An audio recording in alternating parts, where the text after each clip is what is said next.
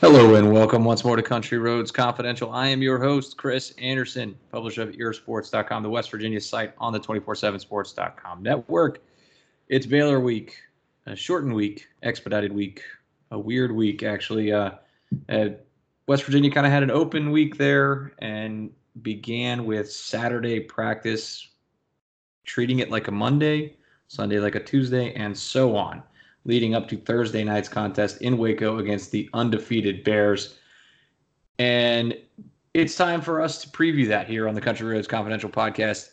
And I need my friend, who I have forgiven for his harsh, harsh words. We took some time off, took a break from each other, and I'm welcoming him back now. Mike, how are things?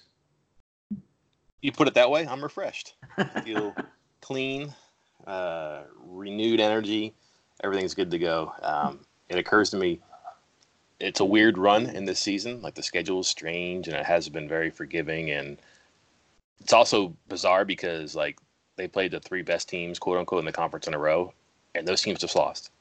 And then West Virginia has to play all the teams that just beat those teams. So it was hard. It doesn't necessarily get easier. But here's the weird thing about this season West Virginia is not only not the only game on TV on Thursday night, which is kind of something that programs can thump their chest about. Hey, we're the only show in town. Watch us, right? There is another game at eight o'clock on Thursday night. West Virginia isn't even the only Mountaineers playing hmm. on Thursday night. Appalachian State plays on Thursday night too. So keep your clickers handy, and maybe you'll come out with your favorite Mountaineers at the end of the night.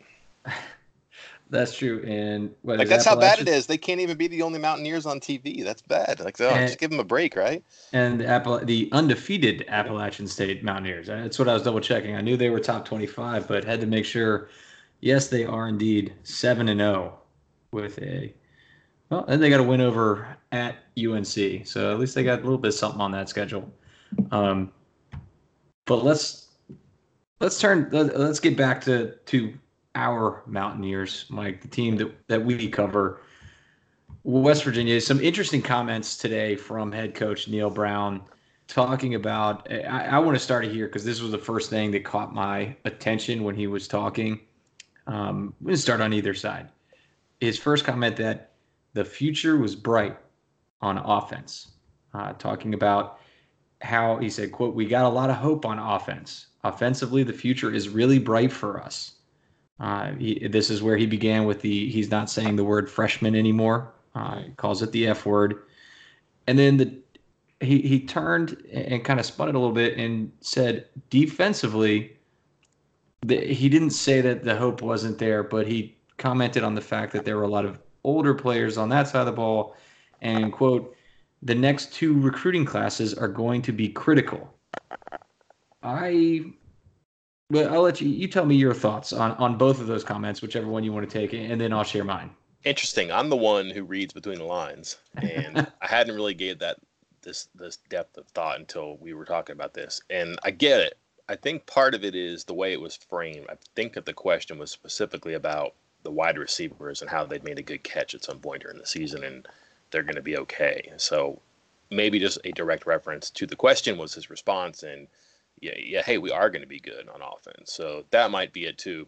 I also think that he did sweep it up a little bit, and I don't think he made a mess and he realized it. I think what he was saying was that, you know, right now we are seeing the future of the offense on the field, and it's bumpy, and it's not clean, and it's not delivering at the moment. But it's also hard to watch it and, and think, you know, oh boy, they're in trouble for a couple years. No, you see some bright spots. I think we don't have the same window into the future on defense because they don't have quite as many players or quite as many um, opportunities for freshmen to shine. And there's a couple. We've seen Jordan Jefferson have a good game or two, some nice plays. Tykee Smith has obviously transitioned really well, and it's going to be somewhere next year. Uh, Nicktroy Fortune, uh, Kerry Martin, in smaller roles, maybe expanded recently, but I don't think any one of them really draped themselves in glory the last two games. So if you compare them side by side, you're getting a better look at who is part of the future on offense and while it's not a great look, it's it's nevertheless promising. I think is what I got from that. I got you there. I, I am with you. I understand like the the defensive players. See, for me, I, am looking at the offense and I see guys. Yes, Sam James been playing great. Winston Wright's had a something here or there. Uh, same with Ali Jennings. And then on the offensive line, obviously Briason Mays and James Gmiter are starting. But when I look at defense, I mean Tykee Smith has been solid, a solid starter, which is incredible for a true freshman. Um, Kerry Martin has had his ups and downs, but thankfully, when he's had his downs, he's bounced back and played well right after it. And then Nick Short of Fortune, I mean, he's being thrown right into the fire as a true freshman playing cornerback in the Big 12. And then Jordan Jefferson, you never hear of true freshmen playing nose tackle at, at the Power Five level, or really at any level. And, I think he's doing just just fine when he's out there, obviously in spurts, which I, I think is what they want. So for me, I feel like there is a bright future. Uh, not to say that the offense isn't bright, the, like the, the there is hope there too, but I just felt like the defense it has a strong future as well, and has actually shown it some on the field with with those guys. So I would agree, but would you also say that maybe the defense doesn't shoulder the blame as much as the offense, and maybe he doesn't feel the need to um, acquit the defense nearly as much as the offense. Well, that's true. I think the yeah the offense is definitely taking a beating from pretty much everyone at this point. I have a question. Yes. Do you think Brown uses the actual F word? only, only when he's got his co- uh, play sheet over his mouth. I don't think I've actually ever heard him or seen him say it. Uh, I'm certain he said it. Uh, was that the Texas game? When was that? When he had his mouth covered by his play sheet and the national television on him. Yeah, yeah. Uh, I'm certain that there was an F word back behind that that play sheet. He doesn't strike me as like fiddlesticks or, or fudge or anything like that, but maybe he just doesn't load the cannon up as much as um, well as predecessors perhaps have. But I've never heard him say it. Um, and we've had some conversations. He's never been mad at me. Well, he's probably been mad at me. He's never spoken to me when he's been mad at me, so I'm not. I've never drawn that out of him as I have from others. But like, I could also see him being really disciplined about it and and not want to say it because of like a wife and kids and everything, and maybe that just carries over in the locker room. Maybe he just doesn't put himself in position to say it, but I don't know. It just occurred to me today that like he was really policing himself over that, and I just I don't know. I guess I got a little bored and I was wondering. I was like, who else would have any level of interest in this question? I'll ask Chris. you know me. I'm a knucklehead. I'll talk about it. Uh, two other F words he talked about today that I thought were interesting because we the two of us have discussed one or both of them several times throughout the year.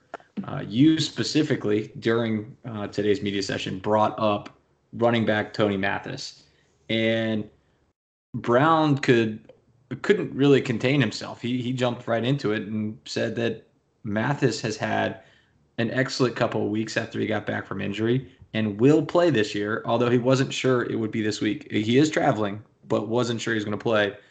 And then Jared Bartlett, who I think early before the year when we made our very first 70 man roster, travel roster, I had him on mine. And I thought he was the kind of guy that could do one thing extremely well. And those are the kind of guys, you know, you tack on to the tail end of your travel roster. He might, he will play in this game, is what Brown said. Will play in this game. He will make the trip. This will be his first action, is what Brown said. Which one of these two guys do you think is going to have a bigger impact over the last few games? I think it's a great question, and if if we don't have a definitive answer, uh, I don't think it's going to be because they didn't get enough chances or they didn't um, get situated properly. I think they're both going to have opportunities. Um, they just need numbers at running back, and they don't have anybody to play bandit. Um, asking a true freshman to play bandit right now is tough, but I also think you can line that up in a certain way where um, he just does a small number of things and that's it. And like you could say, hey, listen, you're fast and you can bend and lean.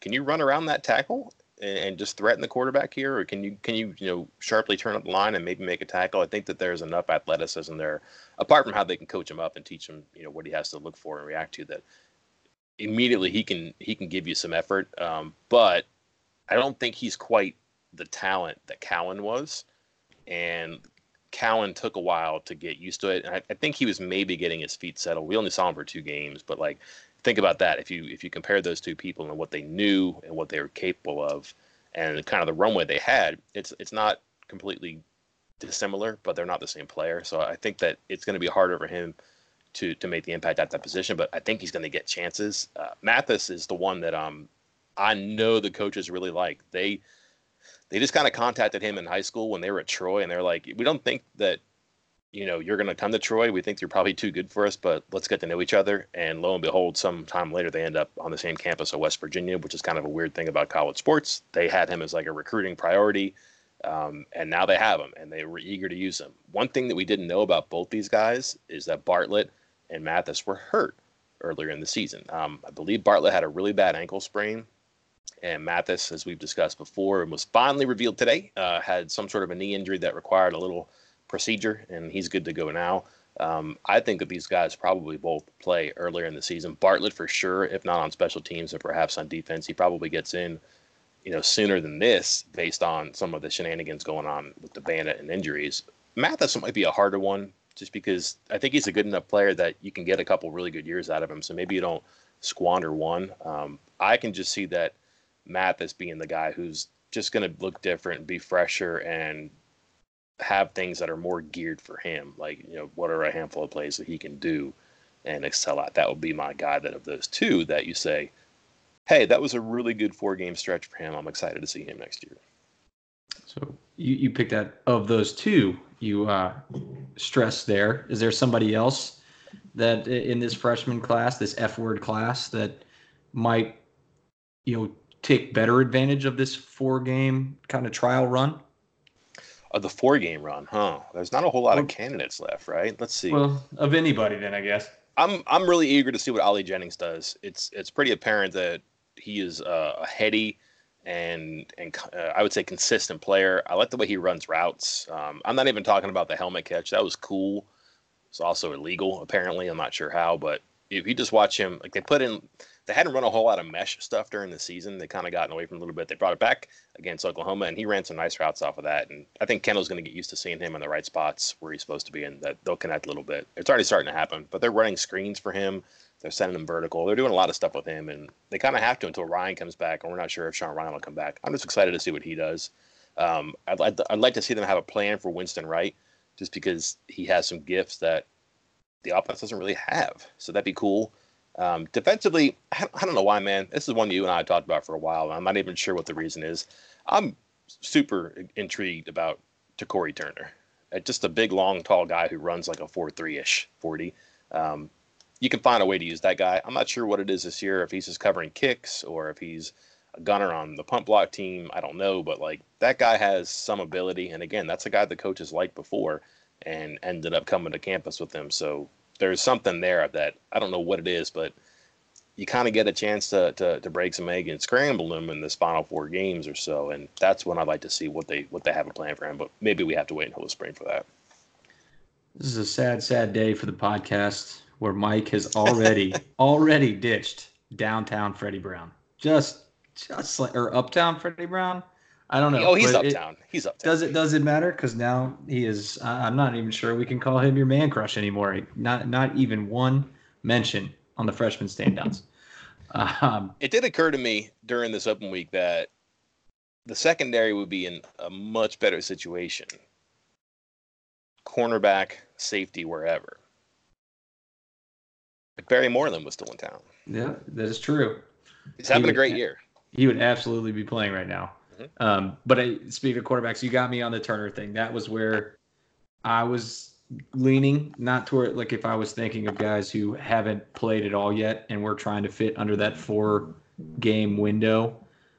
Because eh, you and I were talking to the same person when we heard about that speed and his ability, and then you look at his size, six two, six three um, and, and running that fast, moving that well, I you get kind of giddy thinking about those gifts all in one package and, and what you might be able to do with them.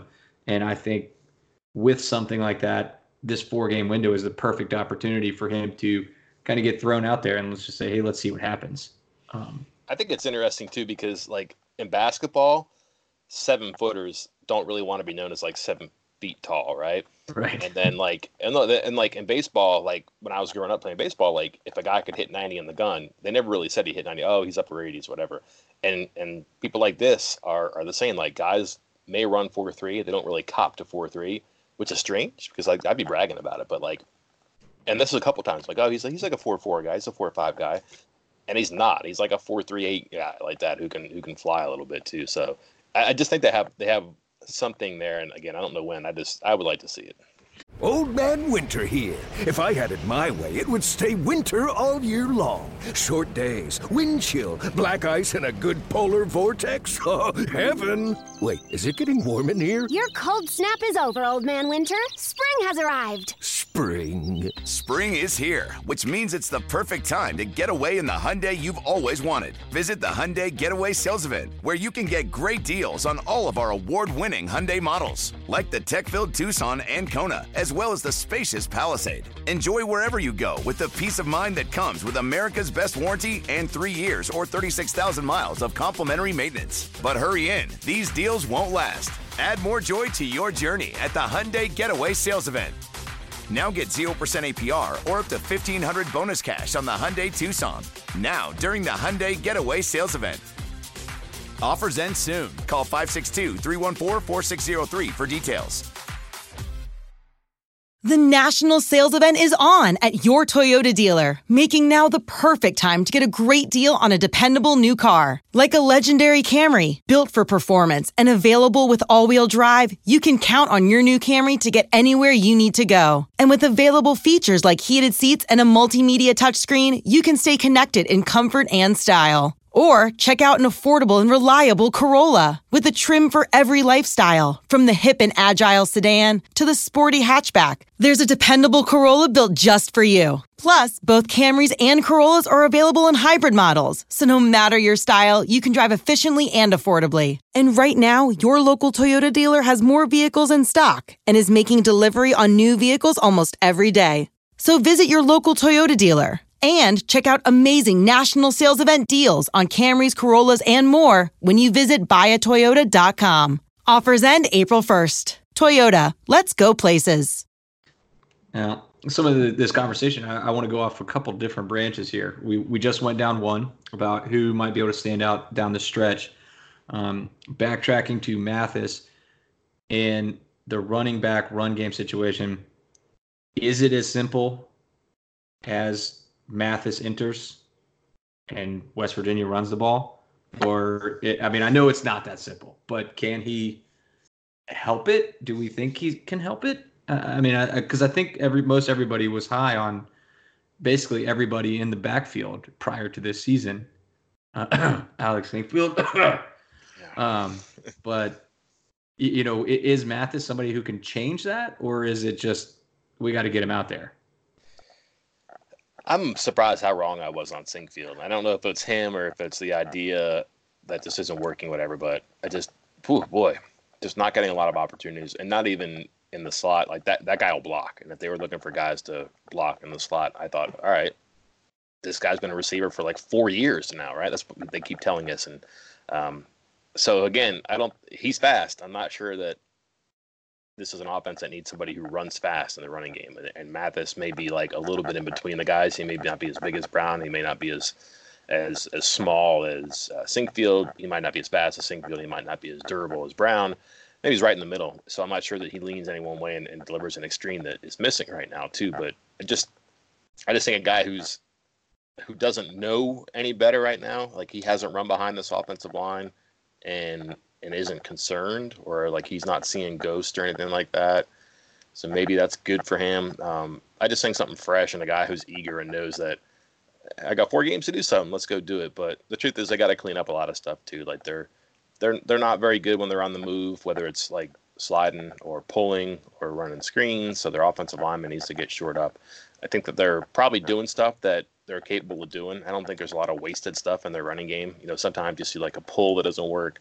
Um, you know, sometimes you'll see like a power play that isn't perfectly executed. Uh, you kind of need that stuff in your offense. I don't think you should ditch it, but you know, running is still just kind of inside zone, outside zone, and pull a guard, right? Which is all, all they're really doing. So it's it may just be repetition and getting better. I've thought about this and I've written about this. I have no idea how they fix it. Like, like there's there's not a whole lot you can try, especially this late in the season when you have, um, you know, who and what they have, which isn't a lot of experience, but um, does a running back fix that? I think it might excite everybody. And sometimes running backs can make offensive linemen better, but by and large, it's probably on the offensive line to make the running game better. And maybe a, a week off and, and self scouting and, and kind of simplifying things or whittling things down to what they do best, maybe that's good for them. Yeah, everything you're saying here wants to send me down another another rabbit hole of a conversation. But before before I get too lost, I Jared Bartlett. Keep my train of thought here. You mentioned him. We mentioned him as as a bandit type of player, but he's not going to start, is he? Like, what what what are the answer? You got to talk to the coaches after Neal Brown's press conference and, and got to get a little more information about what's going on. What is West Virginia going to piecemeal together at the linebacking core this week? All right, so everything that we thought we knew, we can kind of ditch, right? Because it's it's changed quite a bit. It sounds like they'll start, I think, um, Tonkery at Bandit, Campbell at Mike, Quantel Rains at Will, which is kind of strange. It, it sounds like Quondarius Qualls won't play, so they're going to need another starting Bandit. Um, so Rains have, over Rains over Loe at, at starting, or or just he's over there.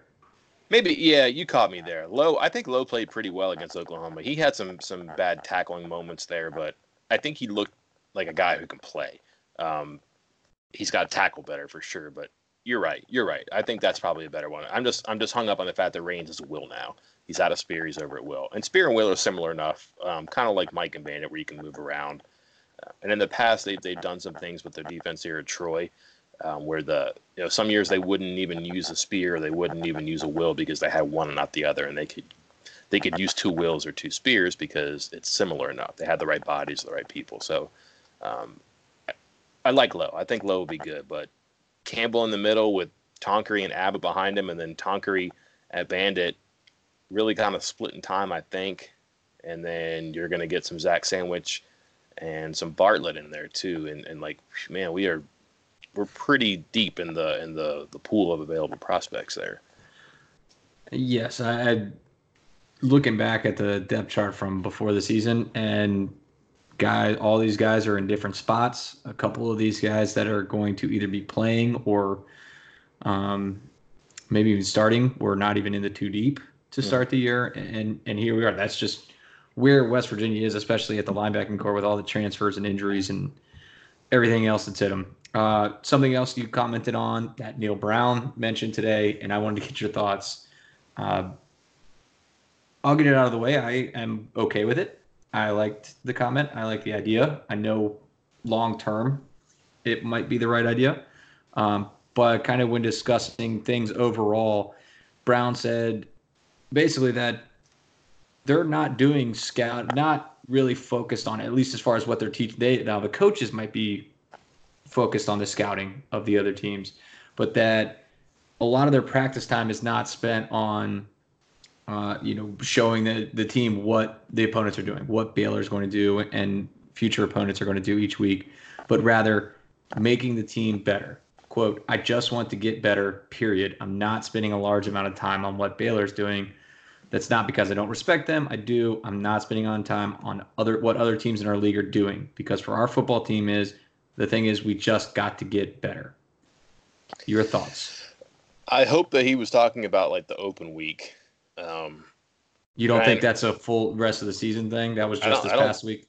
I don't. I don't know how astute that would be. Like if you're not, if you're not getting ready for the other team, I don't know how you're going to react or to when you encounter something that you've never seen. Um, it's that's maybe, but like I don't know what you do in practice. You can't go good on good in practice all the time. You can't. So you got to use your scout team. I think he has concerns about how good his scout team isn't.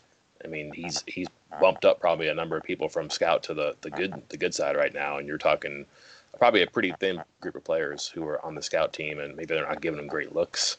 Um, I would I would think that they're doing some preparation stuff. Like I caught that and I thought to myself, like, well, maybe he meant the open week. I haven't gone back and read it over yet, but like listening to you talk about it, it does sound like he's saying that they're going to spend their Tuesdays and Wednesdays on their game plan against what the other team does. But then I don't know what the defense does because, like, if you want to do your thing better than they do their thing, you know that's a that's a risky thing right now. When the people who are responsible for your thing aren't maybe who you planned on having now or in the future, or maybe they're not quite ready to do it, but you nevertheless have to use them. Um, that's that's a risky recipe right there. If, they, if that's what they're doing, I, I, gotta think they're doing some preparation stuff. Maybe that's not his major concern. Maybe they're doing more. Maybe the ratio is flipped a little bit, and maybe it's inverse, so that like they work on themselves more than the other team. But there has to be some prep for the opponent in the game week. Okay, so the game prep for this week. You've looked at Baylor. What what does West Virginia have to do to win this game? And don't give me coach speak answers. Give me something real here. What what do they have to do to win? Strain. Win the turnover battle. You don't think you don't think that's good? Um, it's it's gonna be it's gonna be um, who can play their game a little bit here, and both these teams are better when they're out in front, which is probably common across football. But I really think it's kind of like the way both these teams go. There are other teams that are really capable of coming back on you in this league. Uh, maybe not Baylor although they're they're pretty resilient team. They've shown their mettle a couple times. Um, West Virginia is not a team that's going to come back on you if, you if, they get down too much. So you got to get out front. Um, you're going to steal a possession, whether with a fake punt or a turnover or a couple of stops, and you convert on one of them. But like West Virginia's got to really block their off their their their linebackers and their I don't know exactly how they bring the pressure, but they come from the second and third level on it. They don't do a ton with their defensive backs um, or excuse me, with their with their defensive linemen, they kind of facilitate their linebackers and defensive backs. So um, if if these plays go long because you're getting covered up in the secondary, that's when they get their sacks. Um, they're pretty disruptive behind the line. They get TFLs, and, and again, it's a lot of second and third level players that come in. Their defensive linemen are big guys, but they don't really get a lot of sacks and, and you know havoc plays in the backfield. So you know, getting ahead in the downs and distance situations that'll be good. And then getting ahead in the game will be good too because if you're if you're down you know 10 nothing 14 nothing and you got to go against this this three safety look where they're blitzing from the second and third level um, you know that's going to make kendall hold the ball. He's going to have to deal with the pressure. West virginia's pass protection's been all right lately but this is kind of a different challenge. You're not getting exotic stuff. You're getting like just effort and you know the longer the play goes the better that defense is against you too so play ahead in the down and distance play ahead in the game because it's not going to be easy to get um, to get back in the game if you're out of it. Baylor, on the other hand, is is like really good at just having their style and they, they run the ball. They don't mind playing close games. So like if it is back and forth, they're okay. But they're better in the front. They they run it. Um, their passing game is it, it, can be splashy, but pretty efficient. You know, they move the ball and they do some things. Their quarterback isn't a runner. Like he'll run the ball, but he's not Hurts and Purdy and Ehlinger. Um, Charlie Brewer is kind of a guy who can scramble and make some things happen, but he just kind of runs their show. He hands it off, he makes the passes, um, and he lets his guys do something with it. They have a lot of speed on offense, and they have different players who can do different things too. And, and that's how they get in front. They'll hit a play or two, or they'll they'll get a quick drive based off of one play or two plays that get them close to the goal line, and they finish. And the next thing you know, they do that just a couple times. They have a stop or two, and they're out ahead of you, and then they're driving in their lane and they're playing their game. I was on the same boat as you. Uh, my coach speak answer was win the turnover battle. West Virginia plus four in their three wins, minus eight in their four losses. Uh, and then, yeah, uh, right on the same page with playing ahead because, as Brown noted, and you just did, that uh, Baylor really gets after you once they get ahead. And that's where a lot of their quote unquote havoc plays occur, is after they get ahead. And if West Virginia can score early, if that offense can get on the board early, I think it will lift a weight off of both sides of the ball. The offense will feel like, hey, we we can do something, and the defense won't feel as much pressure to have to, you know, get six stops in a row. Um, I think that's where we've seen the defense kind of start to falter. Is once the offense begins sputtering, the defense is having to get stops every drive, and it's just not going to happen, and they get worn down, and and then it turns into a blowout. So I think if the offense can score early and protect the ball, that's going to go a long way in, in winning this game. Yeah, West Virginia has a lot of pass breakups and not a lot of interceptions. And they don't get the ball out a lot, you know, punching and ripping and stripping. Um, they have forced, I think, seven fumbles in seven games, and they've only recovered three. So like they're they're getting their hands on balls, and they're not picking them off. They're not ripping the ball out, and when they do, it doesn't happen. Baylor's really good at that. Like they're handsy, they jump stuff, they catch the ball, um, they'll rip it out too. And like again, that's West Virginia when good has done well to like exploit those little margins we talked about, where they have an edge, they can find an edge, and they really kind of inflate it for their own good. Um, Baylor kind of does that in some key spots. So like that turnover margin, again, it's cliche or whatever, but man, it's like 88 and 12 when West Virginia wins the turnover margin the past 100 games that they've won. Um, kind of indicative. And boy, on the road, if you turn over a couple times um, against a number 12 undefeated team, good luck. Yeah. All right, Mike. I think that's going to wrap, about wrap it up for us today, unless you got something else you want to add, or if you want to plug some stories you got coming before kickoff on Thursday night. I'm Going to try to figure out, you know, look, uh, Big 12 has been pass, pass, pass for a long time. I was looking at West Virginia's final five opponents, and like four of them are top 30 running offenses, and they've already played a couple of them that are really good running teams. Um, you know, Baylor got behind, excuse me, Oklahoma got behind, and, and it was hard for them to get back in it quickly because their big plays are running plays usually. You know, that's how they chunk up yardage. And if you look at you know what Oklahoma State and Kansas State and TCU and Baylor are doing, they run and they kind of control the game too. So are we seeing like a little bit of a shift there, and how is it happening? So Vic Koenning and Matt Moore kind of helped me out with that. Um, Reese Donahue doing pretty good. So yeah, yeah, talk to his I- I- coaches there. I, I was gonna say, I didn't mean to cut you off there, but yeah, the Donahue thing, especially after they made, you know, everybody was kind of hyping up what Dante Stills was doing, and then uh, Reese gets switched. He switches with Reese, and Reese is back to being the starter, and and has played pretty darn well since that happened. So So Reese is the most talkative guy on the team, and maybe the best talker on the team. He likes to meet with us and stuff like that. Uh, I don't know what the deal was. He didn't come out today. uh, oh no, but fortunately, um, Dante Stills did talk, and he is obviously a, a, an important part of the defensive line now and in the future. And, and he says he's really watching Donahue do something special here at the end and, and can't help but notice it. So that's the angle we're going for there. Sure, Donahue has been good and it helps right now, but he's a senior going out on a good note, but it may also help him out next year too because he's showing um he's showing the guy who's next what he has to do. right. And later today, I will have uh, insider Q and A with Tim Watkins of Bears Illustrated, our Baylor site. Tomorrow, Wednesday, I will have a podcast up with him. So whether you choose to listen or read, you can have one or the other or both. Um, we will have up expert picks, five things to know about Baylor, couple recruiting updates, and a recap of what's going on with the Mountaineers in the NFL lately. And I'm If also I- going to have. If Am I, get going to the guest, if I get the guest, Oh, don't don't say it, but if I get the guest, it's like a nine and a half, right?